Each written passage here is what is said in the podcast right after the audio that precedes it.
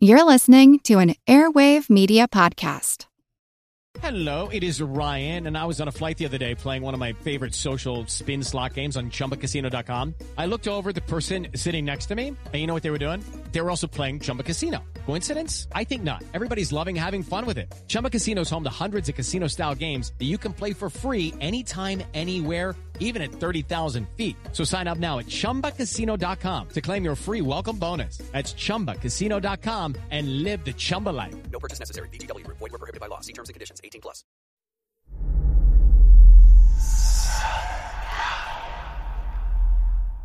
Hey y'all, spooky season is here.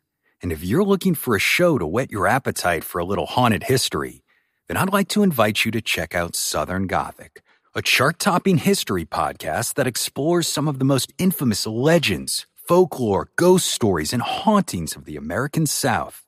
We've covered all sorts of stuff from the Bell Witch of Tennessee to the disappearance of the Confederate submarine, the H.L. Hunley, not to mention our deep dives into the local lore of some of America's oldest and most haunted cities, like New Orleans, Charleston, and St. Augustine. So, if you're ready for a little good old fashioned Halloween storytelling with a commitment to quality historical research, then be sure to check out Southern Gothic today. It's available now on all your favorite podcast apps.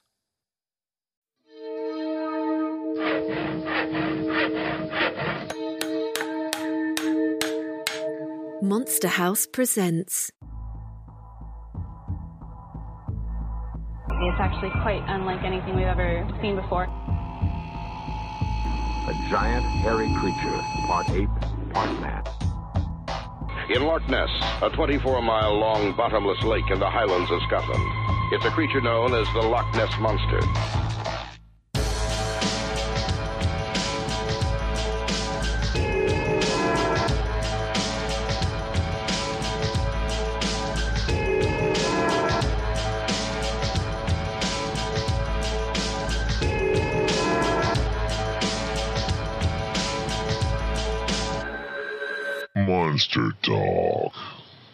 Hey there. What follows is an audio version of an interview originally recorded as part of our Monster Talk Live streaming series that Karen and I hosted during 2020. As of this posting, we're not currently doing those live shows, but they are archived on YouTube. You can check the show notes for a link to this particular episode. And the live format's definitely something we're going to try to get back to in the future. These episodes do not get the normal editing treatment of a traditional Monster Talk, and because of the variety of issues that happen during live recordings, the audio quality may be wildly varied, and you should assume there will be some not safe for work content, so I'm posting all these as explicit just in case. Thanks for listening, and thanks for supporting Monster Talk. Your contributions at patreon.com forward slash monster talk and your positive reviews on the podcasting platforms and applications that you use to listen help us reach new listeners and spread the important message that monsters can be a great tool to learn critical thinking. We need critical thinking now more than ever. Monster Talk is hosted by me, Blake Smith, and my co host, Dr. Karen Stollznow. If you enjoy this show, please check out our deep catalog of fascinating interviews with experts about psychology, sociology, anthropology, folklore, religion, and more. Monster Talk. All right, we are live on YouTube. All right, welcome to Monster Talk Live. I'm Blake Smith. Great. And I'm Karen Stollznow. Good evening. Yeah. Good morning. And, uh, we- Depends where you are in the world. with yeah. well said. So, um, reminder: if you want to support us, you can find us on Patreon.com forward slash Monster Talk. Um, tonight we are joined by Joe Laycock and Natasha Mikles, which I'm saying correctly for the first time in years and years. So that's very exciting. Um, know who who are friends of the show and have been on a number of times. Yeah, yeah. And um, tonight we're going to be talking about um, our Lord and Savior Satan. So that's exciting. So, Satan.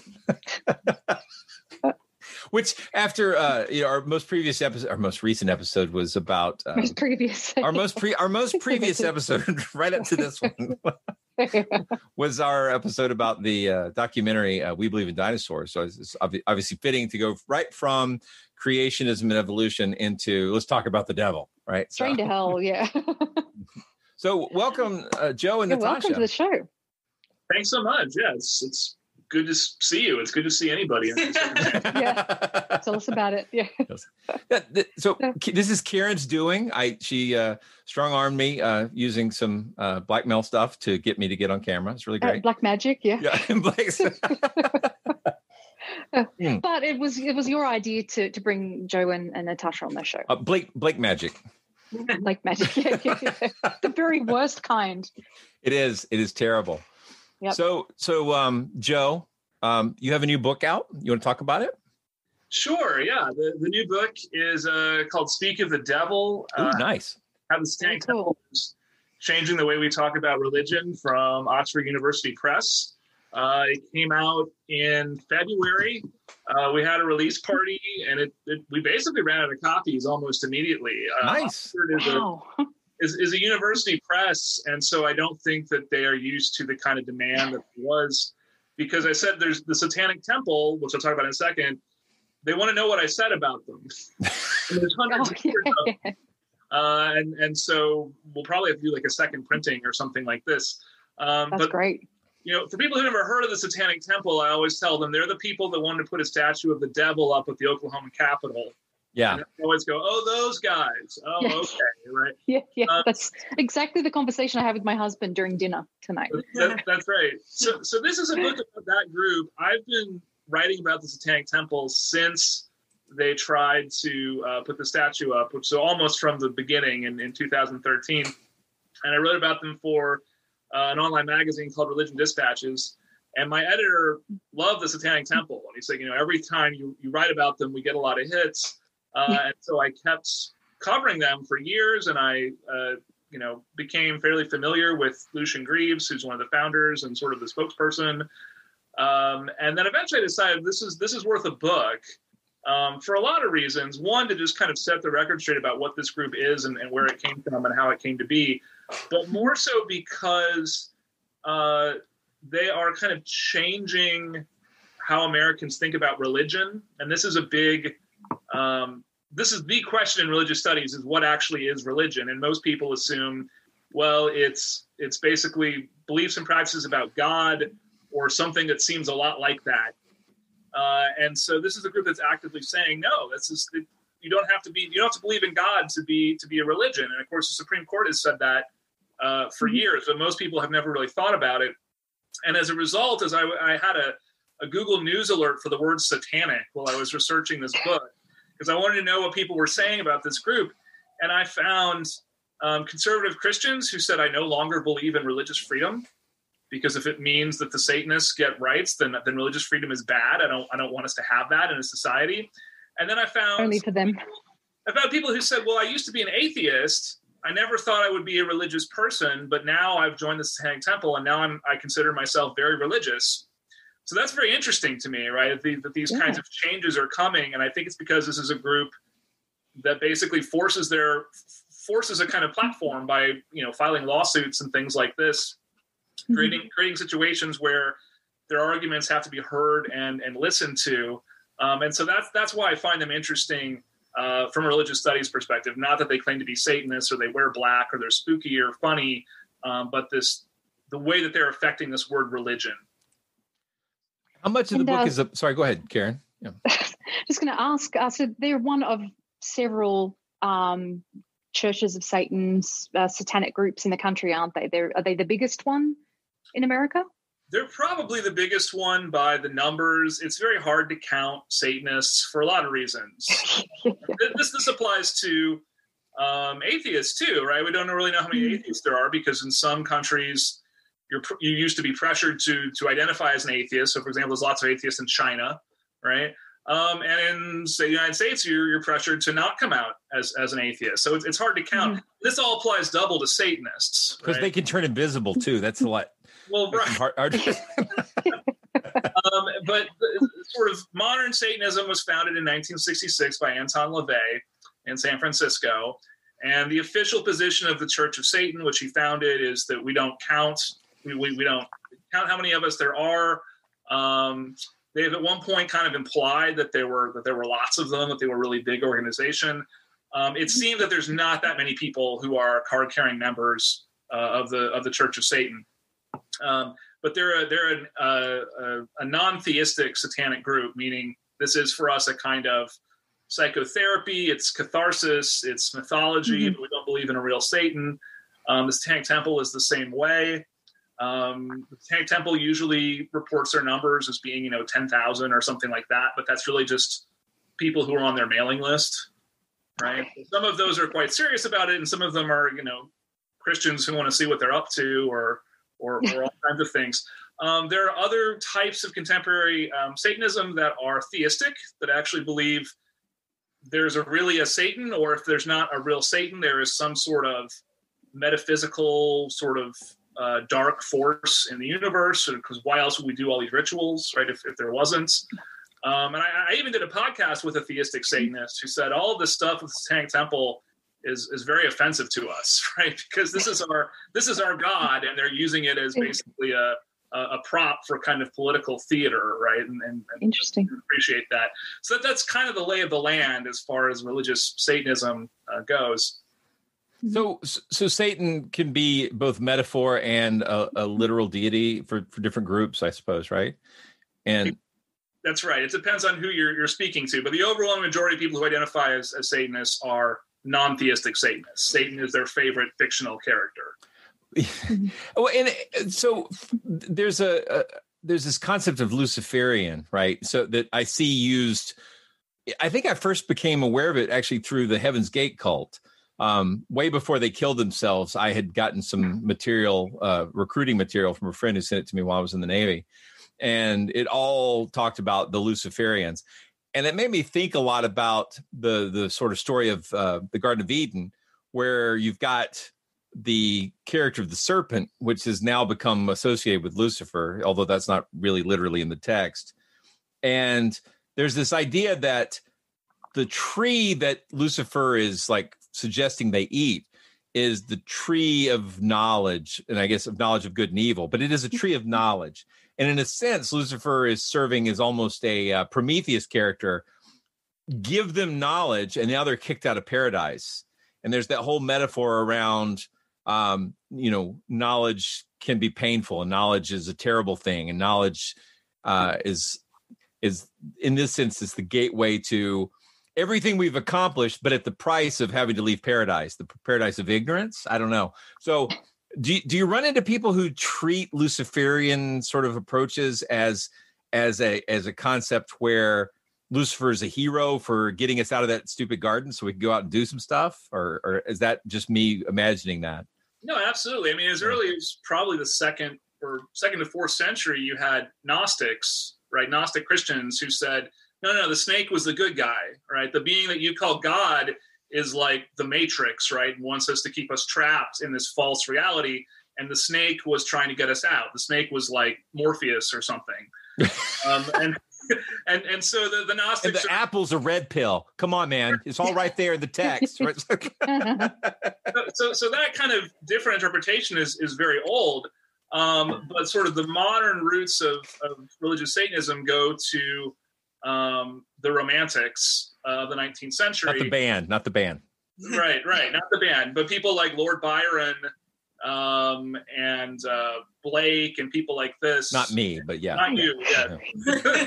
Unless you're the immortal or something like this, right? But people who were sort of um, saw saw Satan as the good guy, as being sort of a tragic character, um, and this this dovetailed with um, critiques of monarchy as a system of government, um, critiques of the church, um, attitudes uh, that science should triumph over dogma, and things like this. And these are basically all the same things that get tied up for uh, modern Satanists, right? Modern Satanists. Well, Satan is a symbol of all these progressive Enlightenment uh, ideas, and that's why he's our favorite fictional character. Mm-hmm. So, um, with the, the Satanic Temple, uh, in your book, you write about a number of stunts that they've pulled. So, uh, wanting to set up uh, satanic statues and things like that. some of the other things you talk about are like uh, satanic nativity scenes, wanting to set those up and uh, to institute satanic prayers uh, and after school Satan. I'm, I'm very intrigued by what after school Satan is. Right. So, I mean, a big part of their kind of public face is um, doing these stunts basically designed to prove a very simple point, which is why do you let Christians have this access to a government platform and government resources? You wouldn't want a minority religion to have the same access. Uh, you especially wouldn't want Satanists to have the same access. So when they tried to put a Ten Commandments monument um, in, in Oklahoma, which by the way, that that simply violated the Oklahoma State Constitution, and it was actually a Baptist pastor who sued and said this is this is bad for both Christianity and for the state. Um, so, so the, the Satanic Temple's uh, proposal, well, we want a statue of the devil up as well. That didn't have any direct effect on the Ten Commandments being removed, but there were people who said, well, let's just rewrite the state constitution so that we can put Christian symbols everywhere. And I did find conversations where people said, well, what about those Satan guys? Aren't they going to come back if we rewrite the Constitution? Um, so, so they did kind of make a point, um, and they've done this with with lots of other things. Um, a, a, big campaign that they did um, was called After School Satan. This is a response to a group called the Good News Club. Um, the Good News Club uh, sets up um, after school programs in public schools all over America and does basically Sunday school. Uh, and uh, uh, Kristen Stewart wrote a book on the Good News Club, and in that book, she found that there were cases where uh, people said, you know, there's a church across the street. Could you take the students across the street and do Sunday school there after school? And supposedly the Good News Club said, no, we have to do it in the public school because we want kind of the authority of the school to be behind our evangelizing. And there was a case where a school tried to sue and get rid of them, and, and it, they, they lost the case. They said, you have to let everybody uh, in. Well, if you have to let everybody in, that means you have to let in the Satanists. So the Satanists did this, and um, they they created a complete curriculum, um, and they they tapped um, uh, Camp Quest, which is um, a, a, humanist um, uh, summer camp uh, sort of program. So they had a real curriculum, and it was things like learning about nature and learning about I don't know things like bullying. Uh, what was it? Baleen. What's Baleen? Bullying bullying like they, they had like they had like um book and had things about like how not to bully or how to oh, oh, bullying. Yeah, yeah i thought you were great. saying she's pronouncing bowling the weirdest i've ever heard it. No I, I understood what you meant. Yeah about like you know what to do when you're no no no you're right. Yeah bullying, bullying. what all the kids did to you blake. That, you know i'm i'm very familiar with bullying so i assure you.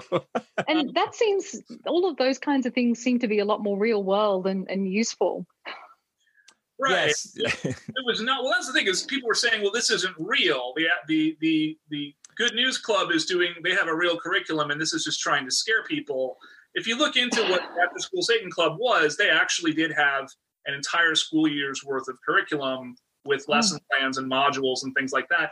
The reason that, that program was not successful ultimately was because um, their insurer said, "We don't want to insure you. We didn't realize this was a satanic thing." Which I don't actually think that's the case. Really? Uh, yeah. We never Okay. really for a good reason. You, you need a, a ton of insurance to do something like this. Um, so so that kind of shut the program down. I know people who were involved and they, they said we're going to do it again. Uh, it's it's on hold, but we're we're, we're going to make it happen. Um, but it was I, I'm trying to figure out what the actuarian tables are related to the Satan. yeah and one of the things you know I, I accompanied joe on a lot of his field work um, just because i'll get roped into anything for like a beer and promise of a pizza at the end of it. And um fair the enough. that really there, remarkable- there are worse bases of marriage, and and my husband does the same thing. We, So- we so- both tag along to whatever we're doing.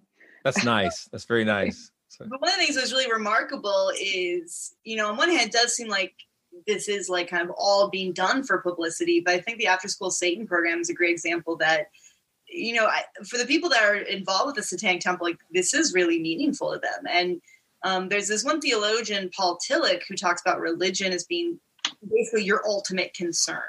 And that it doesn't have to be God; it can be something else. And for these people, like this Satanism as like kind of a, a, a freeing philosophy was their ultimate concern. And, um, you know, it, these people were not ingenuine and were not just trying to like, you know, shock everyone. They really, this was very deeply, obviously very deeply held to them. So the thing you don't understand about the Satanic Temple is the media only reports on these big public kind of stunts, but there are chapters all over America, um, and those chapters meet regularly. They have book clubs. Uh, I got to go to a satanic barbecue here in Austin. Um, when Christians get together and do these things, they call it fellowship. Mm-hmm. Um, if you only know about these big stunts, you might well assume, well, this is not real, right? This is just sort of the kind of trolling.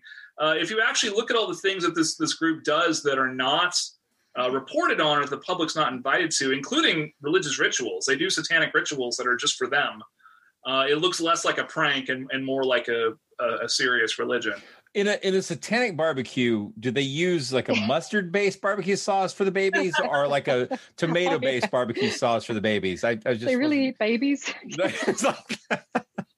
That's, I, there were other people in the park, and I don't think anyone knew that this was a group of Satanists. I mean, there were more black T-shirts probably than than. Other than that, it looked like any other group that you would see in the park. One of them had a corgi. Uh, this they brought their kids. They were playing kickball. Um, I think someone may have been playing some Slipknot or something. That might have been a clue. But, but generally, yeah. a satanic barbecue looks like anybody else's barbecue. I was actually actually literally wondering about potlucks if that was like part of things. So I, I just absolutely is because I mean, I for me personally, uh, as much as you know, I've, I I'm very I came from a very religious background. I'm very um, I I remember the joys of being involved in church. Um, it just began to conflict with my personal beliefs, but I still miss the camaraderie and I miss the potlucks, and and so uh, I don't know if I'm ready to take up uh, metaphorical Satanism to get that in my life, but I do love a potluck. I think I think that's a, a question. Um, do you think that they're kind of shooting themselves in the foot, in the feet, in the hoof, um, in the hoofs? With this kind of facade, uh, because as you say, a lot of this is kind of uh, you know uh, camaraderie and and uh, humanism, really skepticism, atheism. Um, and do you think that they that they'd be more successful if they didn't have this kind of uh, this front, this this label, this kind of name, and and which a lot of people misinterpret as oh they're just out to harass us or mock us, uh, or that they truly do believe in in Satan? Do you think they'd have more impact if they didn't use that title? Yeah, I mean this this definitely um, occurred to me because you know groups like uh, LifeSite News, which is a Catholic pro-life news outlet, seems to love the Satanic Temple. They report on them more than anybody else because they can say, "Look, this is what we've been saying for years. Anyone who believes in legal abortion is a Satanist, right? And is the enemy of all humanity and hates God. And here's a smoking gun, right? Look, look at these people." I, I got to talk to um, their lawyer who represented their reproductive rights case in Missouri. The lawyer, interestingly, is a Presbyterian elder and teaches Sunday school. Um, but but he objected to Missouri's laws um, as a as a Christian. But he did tell them, guys, why don't you call yourselves the Free Thinkers Club or something like that, right? This isn't going to sound well if we go in there and, and you guys are, are, are Satanists. Um, I've talked to the Satanic Temple though, and they say, first of all, we really are Satanists. We didn't pick this out of a hat or something like that. Satan actually means something to us.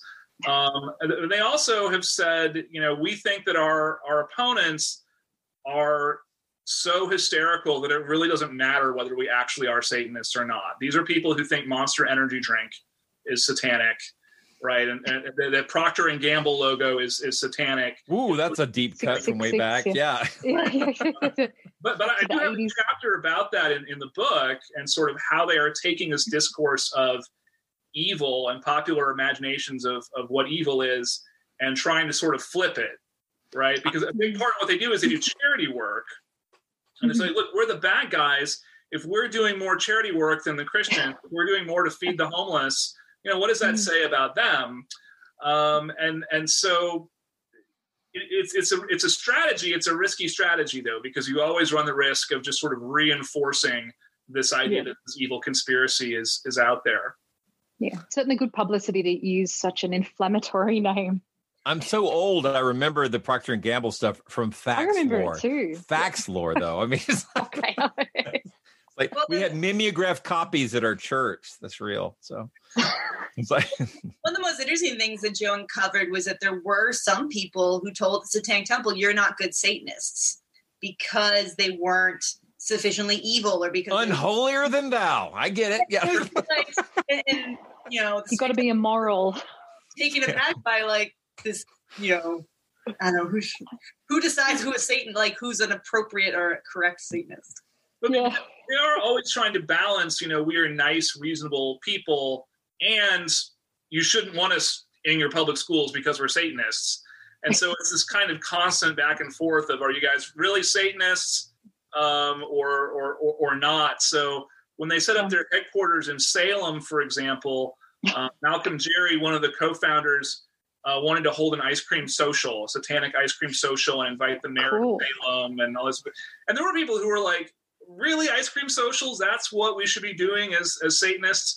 Um, so, so that that tension, I think, is is unavoidable, and it's constantly being. Um, Depends on the flavors. It- yeah, yeah. I mean, you don't get ice cream in hell based on the, the things I've read. So yeah, Yeah. get it hot. now. Something to remember for later.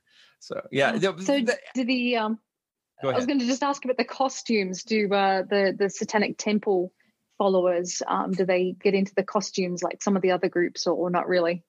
The psychodrama and Yeah, and that I kind of think um, I I think for some people that is a big uh, uh, appeal, right? As you get to sort of dress how you want to dress. Um, I went to uh, a political rally that they did in Arkansas in 2018, and you know people have called them things like the Hot Topic Army, right? There's a lot of a lot of black. Um, we have a friend here who headed the San Marcos chapter of the Satanic Temple. He is a he's a Renaissance Festival jouster um, and he showed up in Arkansas in his plate mail with like uh, this sort of satanic version of like a Knights Templar standard and things things like this. Um, I've also talked to Malcolm Jarry, who said who does go these things and is very inconspicuous, and said um, when I want to go to a satanic event, I wear a suit because I think suits are the most evil. yeah, yeah, yeah, yeah. All evil people wear suits, um, so there's there's sort of room to express yourself. yeah. With a tie or without? I think with a tie, yeah, I don't The know. tie, yeah. where's he? Where, where's where's he? Like, or like He's in Salem. Yeah. Salem? Okay, yeah, because because it was Texas, it'd be a bolo, right? I mean, Yeah, that's that's right. Yeah, yeah, Come on. yeah. It's Good like- point. Yeah. We're I've both seen high in other Texas. parts of the oh, country. yeah, we we have uh, offices. Cravat. Yeah, and we and cowboy boots, blue jeans, uh, an Oxford shirt, and a bolo, and you're Texas business casual. So, so that's so Yeah. funny. So, but so so metaphorically, so you've got the the the Satanic Temple, and you have the Church of Satan. Are they? Do they consider themselves allies? Or, or Not quite quite the opposite. yeah, that's that's kind of the impression I got. Okay, Yeah, so it's been compared to this. The situation's been compared to the Protestant Reformation, in the turn in the sense that you have two two sects where before there was only one, each claiming why the other one is a false expression of this religion, right? Uh, and only we are the the true Satanists, and you guys either have become corrupt or kind of you have you have gone rogue and you don't really understand what this was ever really uh, uh, about. Um, but uh, if you look at say Twitter, you will see constant um, accusations back and forth between uh, the Satanic Temple and the Church of Satan. The Church of Satan has even uh, coached some of the conservative Christians um, in lawsuits um, about you know these are the arguments you should raise to try to discredit the Satanic Temple uh, in in court. Wow. It's it's it's pretty uh, pretty brutal at this point. So, yeah, no no love lost. Is there is there any like anybody that transcends those those boundaries? Like, is, is Jayne Mansfield appreciated by both, or like? that, that's the other thing. So this, uh, um, I mentioned Anton LaVey earlier. In, Yeah. If you go to Salem and you visit the Satanic Temple headquarters, um, they have a room called the Panic Room, as in Satanic Panic. okay, And this whole library of books on Satanism. There's not a single book there by Anton LaVey. what have you done for me Okay. lately? Exactly. It's so, so LaVey is noticeably absent. Um, however, when I talk to different chapters around the country of the Satanic Temple, um, a lot of them read LaVey in their book clubs and things like this. And, and even if they didn't, a lot of them said, well, of course, when I was 16, I bought the Satanic Bible by Anton LaVey and I used it to scare my neighbors or, or whatever. Um, so, so LaVey was definitely an, an influence on, on this group. Um, but a lot of LaVey's ideas in the Satanic Bible are seen by modern Satanists as being homophobic and misogynistic. Um, LaVey uh, was a big fan of Ayn Rand and sort of brutal libertarianism. Um, the Satanic Temple is pretty progressive socially. Um, so even the ones who admire LaVey would say there are places where I just can't get together with him on, on these big issues. Yeah. Well, I have to add here that uh, I've just got a very short anecdote where my husband actually met him, Anton LaVey, when Oh, um, wow. my husband was a young boy. Um, his parents owned a little, um, I guess, general store in Northern California, just out in a rural area. And uh, he came into the store. I think he was wanting a fishing license or something. And so Matt's mother was dealing with him, and he was a real asshole. He was just poking her and prodding her and being really insulting and abusive and, and just trying to set her off. And um, he apparently bought an ice cream and, oh no, didn't buy it, just stole an ice cream and stood there and just ate it. And, and was So he's ice cream her and- antisocial. That's what you're saying. yes, yes. Therein lies the difference. but apparently, he was just really, really nasty, and uh, Matt's mum was was very upset, and and Matt thought, "Cool, this guy's cool." It's pissing off my mum. If you read LaVey's writings, right, he would say, at least I'm not a hypocrite, right? I, I never Yeah. claimed to be this nice person, right? You know, Oh yeah, yeah. He was. take you seriously. Yep. Although you know, you'll have to ask Matt. Um, Anton LaVey wrote an essay against bathing w- with the argument that you should never take a bath because it was deceptive to not let your natural pheromones accumulate on your body. And Huh. Okay. So we want to know if that's true. I want to know, did he smell? Like, was he a smell? I'm going to text him right now. I want to know. Let's get this live. With the Lucky Land slots, you can get lucky just about anywhere. This is your captain speaking. Uh, we've got clear runway and the weather's fine, but we're just going to circle up here a while and uh, get lucky. No, no, nothing like that. It's just these cash prizes add up quick. So I suggest you sit back, keep your tray table upright, and start getting lucky. Play for free at LuckyLandSlots.com. Are you feeling lucky? No purchase necessary. Void where prohibited by law. 18 plus terms and conditions apply. See website for details. Hello, I'm Paul Giamatti. And I'm Stephen Asma. Each week on Chinwag, we dig into the weird topics you wonder about, that you care about, the stuff none of us are totally sure of, like the Bermuda Triangle, Mothman, consciousness, philosophy, UFOs, ghosts, or say Bigfoot. So who's to say that there's not alien species that are Sasquatch? Like I'd seen a ghost, and I would hear something walking and breathing. Maybe every path is right. I will accept as a premise that every path is right. That is a face on Mars, eyes, nose. It kind of looked like Wilson the volleyball. Some people enjoy the waves or whatever uh, crashing, and I enjoy listening to a quantum physics audiobook. I do think there are many things in the world that we just don't understand and probably won't understand. That's our whole show. So join us every Wednesday on all major podcast platforms and find us on Instagram, TikTok, and Twitter at ChinwagPod and Wagon. Yeah, I think a lot of people are experimenting with that right now. Oh, he's standing right. He, he was stinky. He was stinky. he was stinky. That's funny. Matt just Matt just came to the door and was like, so he wasn't a hypocrite. He "Yeah, there you go." he said you shouldn't. Well, he would say things sometimes that were clearly just just jokes to kind of get a rise out of people. But Yep. um, Yeah. biographers of LaVey have speculated that he probably smelled pretty terrible near the end of his life. yeah yeah i mean yeah uh, that, you know, uh, forget about the baptismal sym- symbology. I, I think just uh you know do you, i remember reading a story one time where like th- there was a whole thing about do you offend? And it was an advertisement for antiperspirant i god i think it might have been ogden nash story. And i just i kept thinking about do you offend? Do you offend? And it was like an ad for antiperspirant but yeah i mean obviously naturally people used to stink really badly and now we don't have to. So it's a choice. It's a choice. In some parts of California, it's just culturally. yeah I, I mean you know why, who needs a bath when you've got patchouli? So yeah. Yeah, yeah. Uh,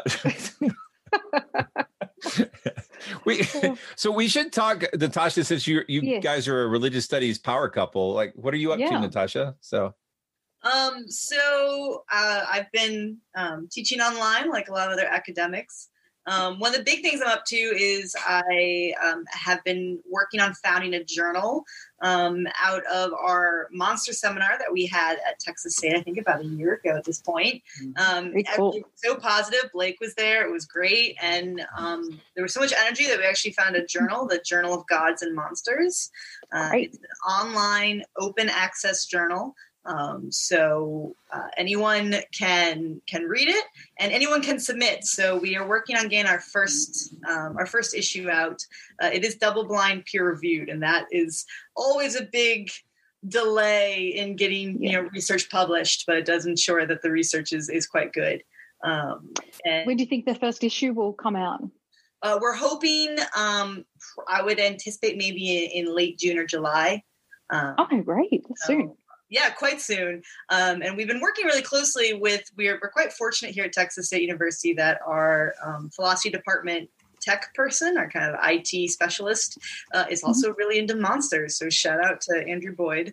Um, and Nice. he uh, has been really kind of passionate about helping us get this thing up and running and helping us kind of work through the kinks of peer review. And we made a little brand and everything. Um, so, which you know, is kind of a upstart journal was just me with Microsoft Paint trying to make something that looked professional. But I think it turned out really great. Great. Outstanding. Congratulations. Thank you. Well, when we post this online, we can put some links in the show Oh, notes. that'd be wonderful. Yes. Anyone out there that has um, articles they want to submit, we'd love to see them. Um, so, like I said, our first uh, special issue is going to be on uh, monsters and boundaries and kind of boundary crossing. Um, and then we're also um, kind of talking about maybe doing a special issue at some point in the future on um, female monsters in Asia. Because there's a lot of really cool female figures in kind of Asian religious traditions that are terrifying and, and monstrous. Of course, you know, what is a monster can always come up in those kinds of conversations. It's, it's, it's interesting. The, the what is a monster is much like the what is a religion question. Oh, definitely. Yeah, yeah. and um, you know, I I presented about a year ago at a conference in Russia talking about the king of the un, the Buddhist underworld, King Yama, as a monster, and a lot of the criticisms were like, "Well, that's a Western term." Um, and, and I do think, though, that as a term, it has value to think about religious figures as monstrous, as monsters, and what can be gained from that, um, because they are terrifying. So, like, and they're intended to be terrifying for for Mhm. religious practitioners. Yeah. Yeah, we've been And talking a lot about. Sorry, uh, just quickly, we, we've been talking a lot about the whole process of w- where scary monsters are being made into sort of uh, pop culture commodities, uh, which Bigfoot and defang, declawed. I've, I've been calling it the g- gentrification, which I'm pretty excited about. That's like- television ads and comedy. exactly, exactly. Well, and um, in teaching online, I've been trying to make sure my students are watching the videos, um, the kind of Zoom lectures that I put up. And so I've been hiding Easter eggs in them where I will sometimes ask them to send me a pictures that tells me what students have been watching so far. Um, and for one video, uh, Easter egg was a little stuffed animal of Cthulhu that I held up and said, you know, I am Cthulhu, the Dark Lord of the Underworld, you know, or Dark Lord, that's the Underworld, the Elder God under the sea. Um, please send me, uh, if you send a picture of me to Dr. Mikles, I'll put a good word in for you and you might get a point of extra credit. Um, and all above the board, every photo was every like picture I got from like the one third of the students that sent me photos were cute Cthulhu's. Well, it was like cute, or uh, there were a couple sexy Cthulhu's, which made me feel very Oh. weird. Oh, really? what makes it sexy? it was like Cthulhu Wow. Japanese girl outfit, and I I didn't know what to do with that. Because a lot of them were really cute Cthulhu, but like you you know be on a shirt or something. So um, totally that you said the gentrification, that defanging them. Was that the the hintide come in, the hintide go out? Nobody can explain it. Uh, so another uh, course that you've been teaching is a, a class on hell. I'm Yeah. very interested in that. Can you tell us a bit about your class? yeah. Sure. Um, so this is seminar. I've taught it now uh, three or, or I think four times actually now at Texas State University. Um, We've been trying to get a religious studies major at Texas State University, and it just went forward. Um, so we've been able to accept students in the fall. Um, but as part of that, they wanted um, really high interest courses and courses that didn't require a lot of um, specific knowledge coming into them so that like could be taken as an elective by um, almost anyone um, and so through this i developed a course on kind of cross-cultural comparative ideas of hell um, because this is one of my big research interests and it's something that i find really very very interesting. Um, and so the course kind of goes roughly chronological and um but i say roughly kind of it starts with kind of a conversation about what is hell. And that's kind of the overarching question that myself and the students try to ask is is hell just of a concept in Abrahamic religious traditions? Can we say that the Buddhist things that we think of as hells are they really hell, um, or are they not? Is it inappropriate? Like, sh- are we just applying Western terms to describe something that's very, very different? Um, and so that's sort of the overarching question. But we start um, with the Greeks, with the Aeneid, and with the Zoroastrians. This great text called the Book of Arda Viraf. You can find it for free online, um, and it is our one of our. I, I would say actually the, I cannot think of an earlier journey to hell story where someone goes to hell, sees all the punishments, um, and so we start there, and then we end up with Hell in the movies and talking about kind of Hellraiser, and I we do a comparative of things like Hellraiser, I said, and and Ted and um, was Bill it? and Ted's Excellent Bill and Adventure. Ted's Excellent Adventure. Bogus Journey. Bogus Journey, yeah. Um, uh, and I have to raise a glass to Max von Sydow. So yeah. yeah.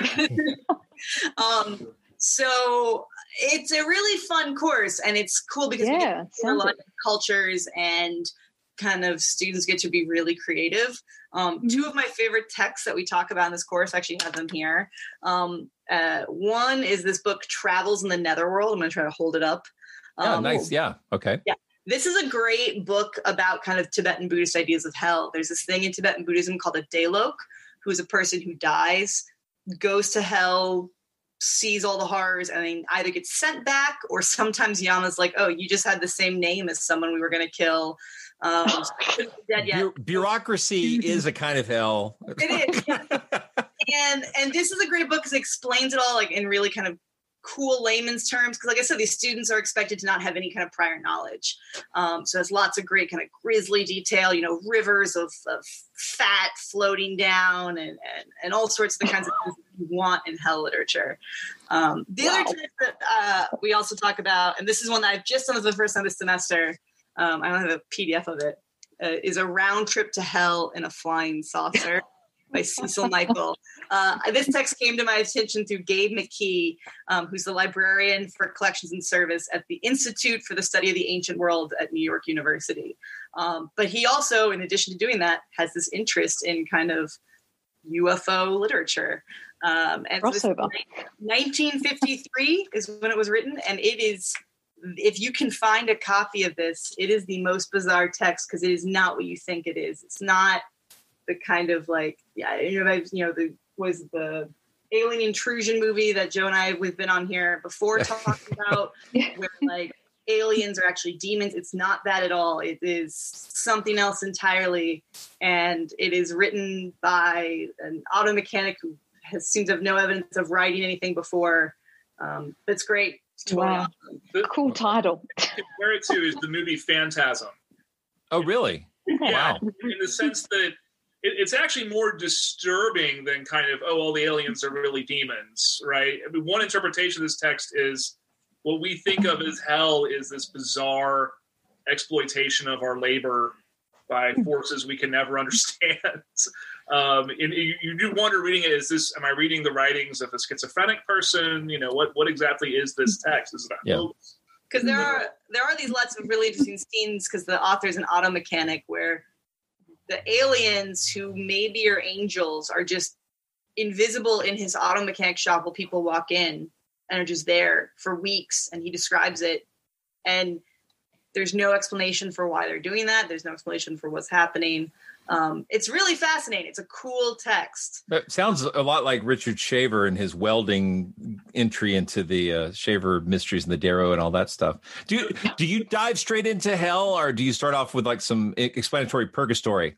the Greek underworld, which we're like, is this a hell? Because a lot of people say, well, that's our first story about hell, but no one's being tortured. There's no kind of head honcho being like, these are your punishments. It's just boring blah forever. And it's like, is this really Yeah. hell? Because when we Limbo. think definitions of what hell is on the first day, everyone's like, will this be torture? And there's a devil, and like none of that is. Disappointing. Um, yeah. Yeah, it, it, you think you're going to hell, but it seems kind of Persephone. Okay. I've got to interject here. I haven't been watching the chat. Is there a Oh, oh, chat? hey, Have you had any questions? I haven't been following it tonight, so Sorry, I, I've been occasionally. I've been sort of seeing. Uh, apparently, I'm making people drink when I do puns. That's terrible. You've made me drink for years. Uh, but yeah, usually we have uh, some questions come through for the guests, and uh, so I haven't been watching it. And I, I know we've got a lot of people out there who are big I think they're having a fun time. It you sounds. People are talking about drinking and. uh, We're drinking. Shout out to Meridian Hive Mead from Austin, Texas. Mead. Salute. Oh, Okay. Not carbonated mead. It's very nice. Nice. Free. gluten free. gluten free. Wow. Yeah. I, I, you know, Twizzlers, gluten free. Sorry. Lots of things are yeah, surprisingly gluten free. But uh, Joe, just a question about the Satanic Temple. Do they have a position on hell at all? They're for it. So you can read the, their seven tenets, and they basically say, you know, we only believe in things that can be determined by science, by you know the current findings of science. So I think most of them would say, you know, we assume that there is there's no afterlife. I talked to them about, you know, well, what if somebody was really into everything you guys do, but just happened to believe in God or happened to believe in the afterlife? And they said, well, we're not you know we don't think it's our place to sort of kick people out. We don't have a kind of satanic inquisition or something like that. Of course they're, they're welcome but this is our kind of position statement. So it, as far as metaphysics go they, they assume that none of it uh, is real because there's no evidence for it. Sure, sure, yeah. One of the interesting things with teaching this hell class is it really kind of throws in relief how, you know, something that educators don't talk about is how every group of students is very different. And when you walk into the classroom, the classroom kind of makes this energy and you don't know what energy you're going to get. And I find that with the hell class, because it's on something that is in some ways so personal and so gripping, but also um, kind of funny a little bit because a lot of these hell texts, like you know that the author was kind of trying to be like, "Heh heh heh, look, she's getting her boobs ripped in half. Boobies, I said boobies. You know that the students are really different, and so I've had some classes where they walked in and be like, "Well, hell is dumb. This is all dumb. Religion is dumb. We're all dumb." And and so I had to kind of push back and be like, "What is actually happening here for these people?" And then other times I have classes where everyone is very convinced hell is real and it's just taking everything at face value. And it's like, oh, this person went to hell. And I'm like, well, we have two people that went to hell. One that saw Yama as the you know Lord of the underworld and sent some people on to be reincarnated, and one that saw the devil as a prisoner, and others that saw the devil as a prince. Like so, we have three things that cannot be true.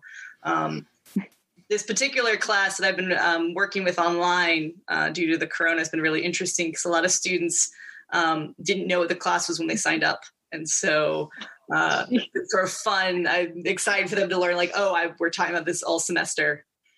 So I thought it was gonna be like a couple weeks. Because- because we have a standard seminar called myth and cosmology and some students thought you learned about the stars or something because it's Yeah, uh, yeah. cosmology Cosmology. yes, yes. I, I learned about the differences between foundation and base. Right. Um, but it was like, that was a joke just for my wife. Okay, so do you guys um, talk about the sort of um, metatextual issues? Or like, so for example, I'm, I'm thinking here in terms of uh, how Dante and Milton's texts have influenced uh, Christian thought. Like how much of what our concepts of the afterlife are have to do with these sort of fictional things that were never intended to be scriptural, but have like influenced the way people believe. Definitely. And that's what we end up talking about when we talk about hell the movies is eh, how our ideas of what hell is are way more influenced by pop culture things like Milton and Dante or like Hellraiser or you know kind of popular movies that we have today than they really ever are by scriptural texts. And you go in, in, in the kind of um, Christian Bible, one of the kind of hard things for the Christian Bible is that the words that get translated as hell were you know it's it's a translation these were never really intended to be hell um, as far as we can understand and bart ehrman has a great book out on this right now um, Oh, what really? I didn't know you had a new one out. What's it about? he did, it's called about um, kind of is hell and heaven and the bible and his conclusion is kind of spoiler alert no um, because jesus because uh, jesus was the second temple jew and it seems like they believed as, as best we can tell is that second temple jews believed you you die and when the messiah came back if you were good you would get bodily resurrected but only if your body existed. If you were bad a criminal or someone that the side didn't like they just threw your body into this giant burning trash heap called gehenna. But as christianity spread outside of, of kind of israel and outside this little area um, people had never seen gehenna. And so they read oh your body gets tossed into the fires of gehenna. Well there must be some place where you're Right, right. tortured um, and then eventually the greeks got involved and, and they had totally different ideas about the underworld I keep you keep talking about uh, uh Hellraiser, and so I'm going to do my um, look. I'm Butterball. Okay, that's it. That was that was, that was, that was my, my LARP. I, I, I'm Very a big, nice. big fan. Big fan. I can't do Pinhead because you know. And I should I will also talk about there's a great film from the 80s in Japan called Jigoku, which is a, a Japanese detective who dies and goes to a Buddhist underworld of hell. And they were just starting to experiment with like colors and like using kind of psychedelic colors. So that's really cool in there. Oh yes. By the way, so one of our listeners, yes, Thelonious, but Milton is pop culture back then. Oh, so yeah, it's like- Yeah. And, and I have to constantly remind students Dante is not scripture. And right. Dante's not scripture. Also pop culture. Yeah. Alex does not say of its time. And what a whiny dude! My God, he's like. I, and I'm gonna. I have a good friend who's a scholar of Dante, and if she ever sees this, she will disown me. I think Dante's overrated. Oh, I, well, I'm my hot take. I do not like Dante. so So that's funny. Yeah. He, he peaked a long time ago. So Yeah, Sorry. yeah. So what uh, other I was gonna say the best part about the Inferno is when, like, in the second he Dante's descending to hell, and then he he meets all these great poets, Homer and and Virgil, all these great poets, and they like give him a crown of leaves and say, "You are among us," and I'm like, "Ah, Dante." come on, come on, right? it's like Mary Sue. No. yeah. okay, that's pretty funny. So sorry. Dante. So, um, we're into our, our last 10 minutes of the show the show's going really quickly um, but uh, i just want to know what guy, what uh, other projects you guys are working on because uh, joe haven't you got something coming out about exorcisms Sure. Um, so Penguin contacted me, which is a, a huge deal because I've, I've written several books for academic presses, but normally to get in touch with something like Penguin, you need to hire an agent and all this sort of stuff. Um, and they do a Yeah. series called, which has been featured on Monster Talk, as the Penguin Book of fill in the blank. So Penguin Book of the Undead, Penguin Book of Witches, Penguin Book of Hell, and these sell very well. And I asked if I could do a Penguin Book of Exorcisms, um, and that has been put together, and we're going to have that out hopefully by Halloween um, 2020. Um, but that's going to have um, some classic texts on on exorcism from um, the Western tradition, but also from Hinduism, Buddhism, from Haitian voodoo. Um, I even found an account of an exorcism from uh, an Indian reservation up in Washington State, um, and also some texts that were pretty much lost. Um, another text that, that, that I had to go into archives to find. Another thing I'm really excited about is the uh, Indiana Demon House, which was covered a, a, long time ago. I, I found the original uh, letter requesting a bishop to approve that exorcism, and uh, the the priest who did the exorcism gave me permission to publish it uh, in the book. So, from someone who Very cool. church history, because all, all Catholic exorcisms are supposed to have approval from a bishop. So this paper Mm-hmm. trail must exist, but it's never been available to the public before to look at, right? How do you actually convince your bishop this case is serious enough? You should give me permission to, to do this. Uh, Mm-hmm. the, the danger outweighs any potential embarrassment, for example, to the to, to the church. Um, so yeah, I'm, I'm I'm pretty pleased with how it came out. I think it's going to be a, a, a good good read when it's when it's published. that's great is it just put together by you or do you ha- have uh, other contributors Um, it's me with lots of help, right? So one thing I'm telling people is I could not have done this project without librarians, right? Without professional librarians who maintain archives and special collections. uh, this simply would have been uh, impossible. And there were lots of people that I tapped for uh, translations of other languages or um, cultural context. If it's a if it's a religion or a tradition I'm not very familiar with, um, I had one friend who was a gymnast, and I said, um, you know, this account says this nun was levitating on everything but one elbow. You're a gymnast. Could you do that? And she's like, well, for how long? Probably. so all kinds of experts were involved in. in Well, and a gymnast can also give you uh, feedback on exercise, so that's good. that's right. Yes. So Just a few more minutes, guys. Hang in. there. we're gonna make it. Yeah. that, that's a really exciting project. That's really cool that you were invited to do that. Because I was thinking, oh, I'm going to have to hit him up for his uh, his contact at Penguin. that's nice. That's- well, the other thing that, that we should mention is we are doing an edited volume from the conference, from the Gods and Monsters conference, and that's coming out from Lexington Books. Um, and so currently, I am uh, wrangling all of our uh, scholars and authors into getting me their their, their drafts, um, but that will be forthcoming. Um, Someone in, in this interview right now Blake Smith guy. is a little a little late to submit.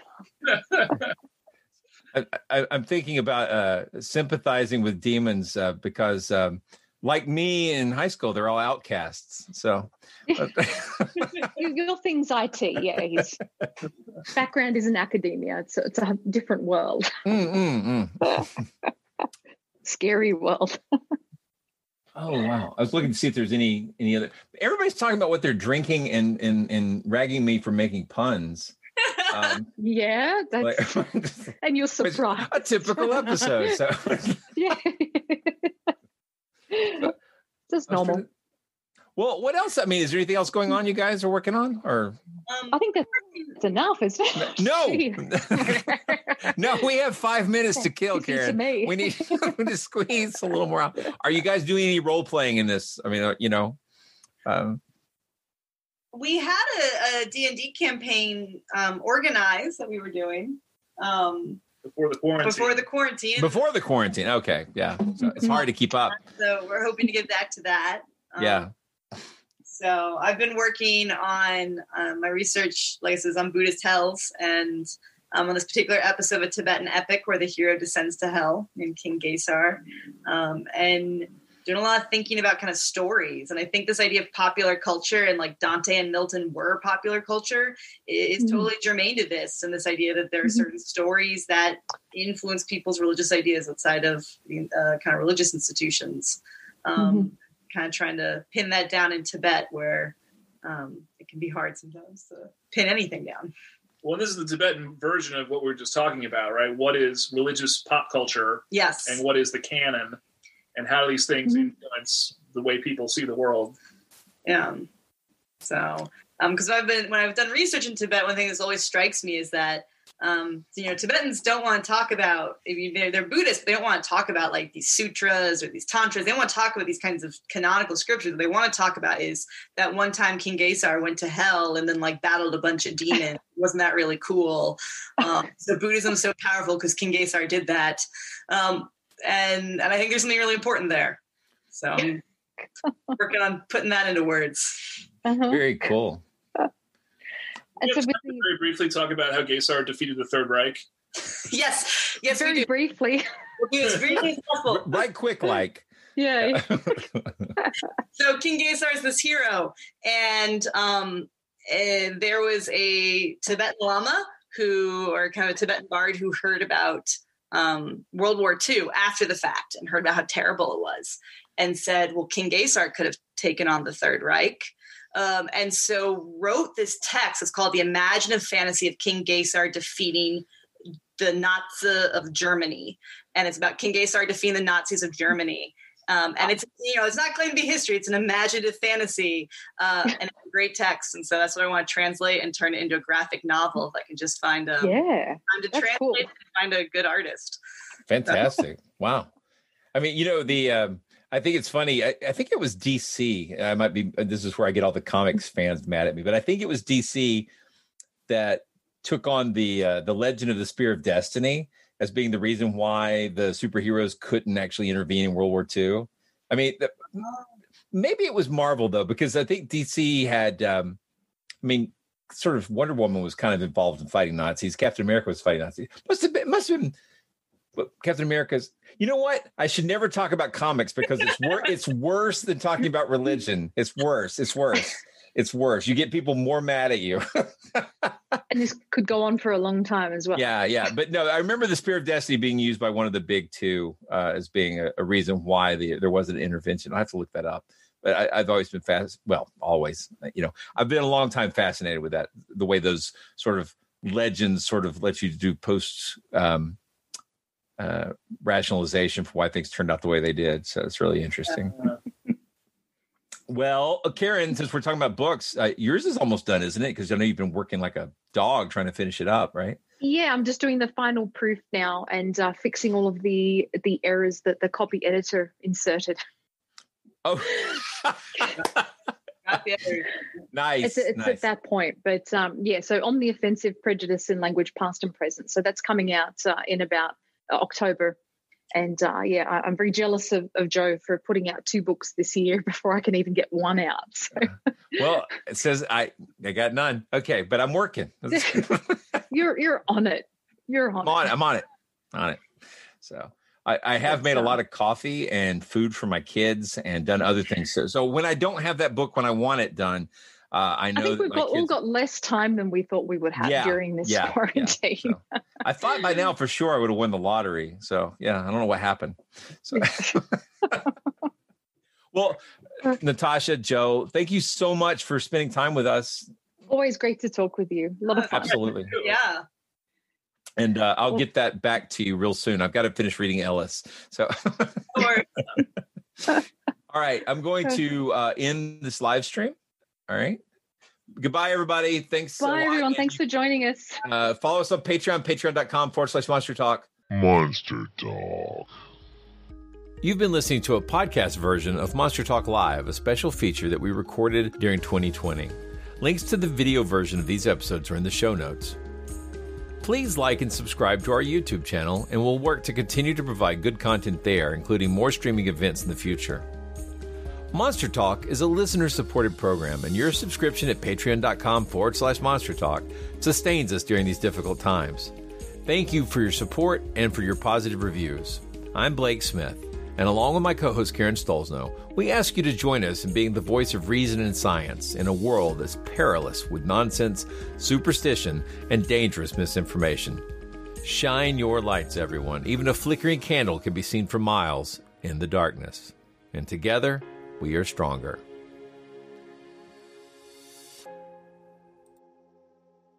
Monster Talk theme music is by Pete Stealing Monkeys. Thank you so much for listening.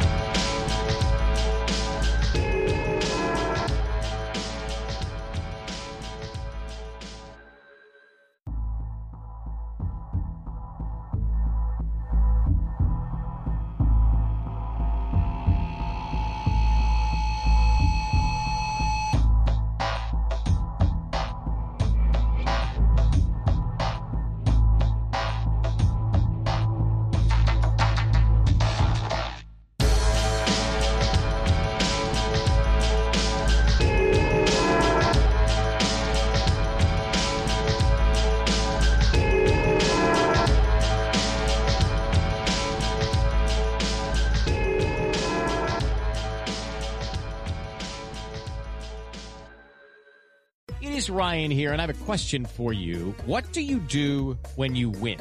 Like, are you a fist pumper?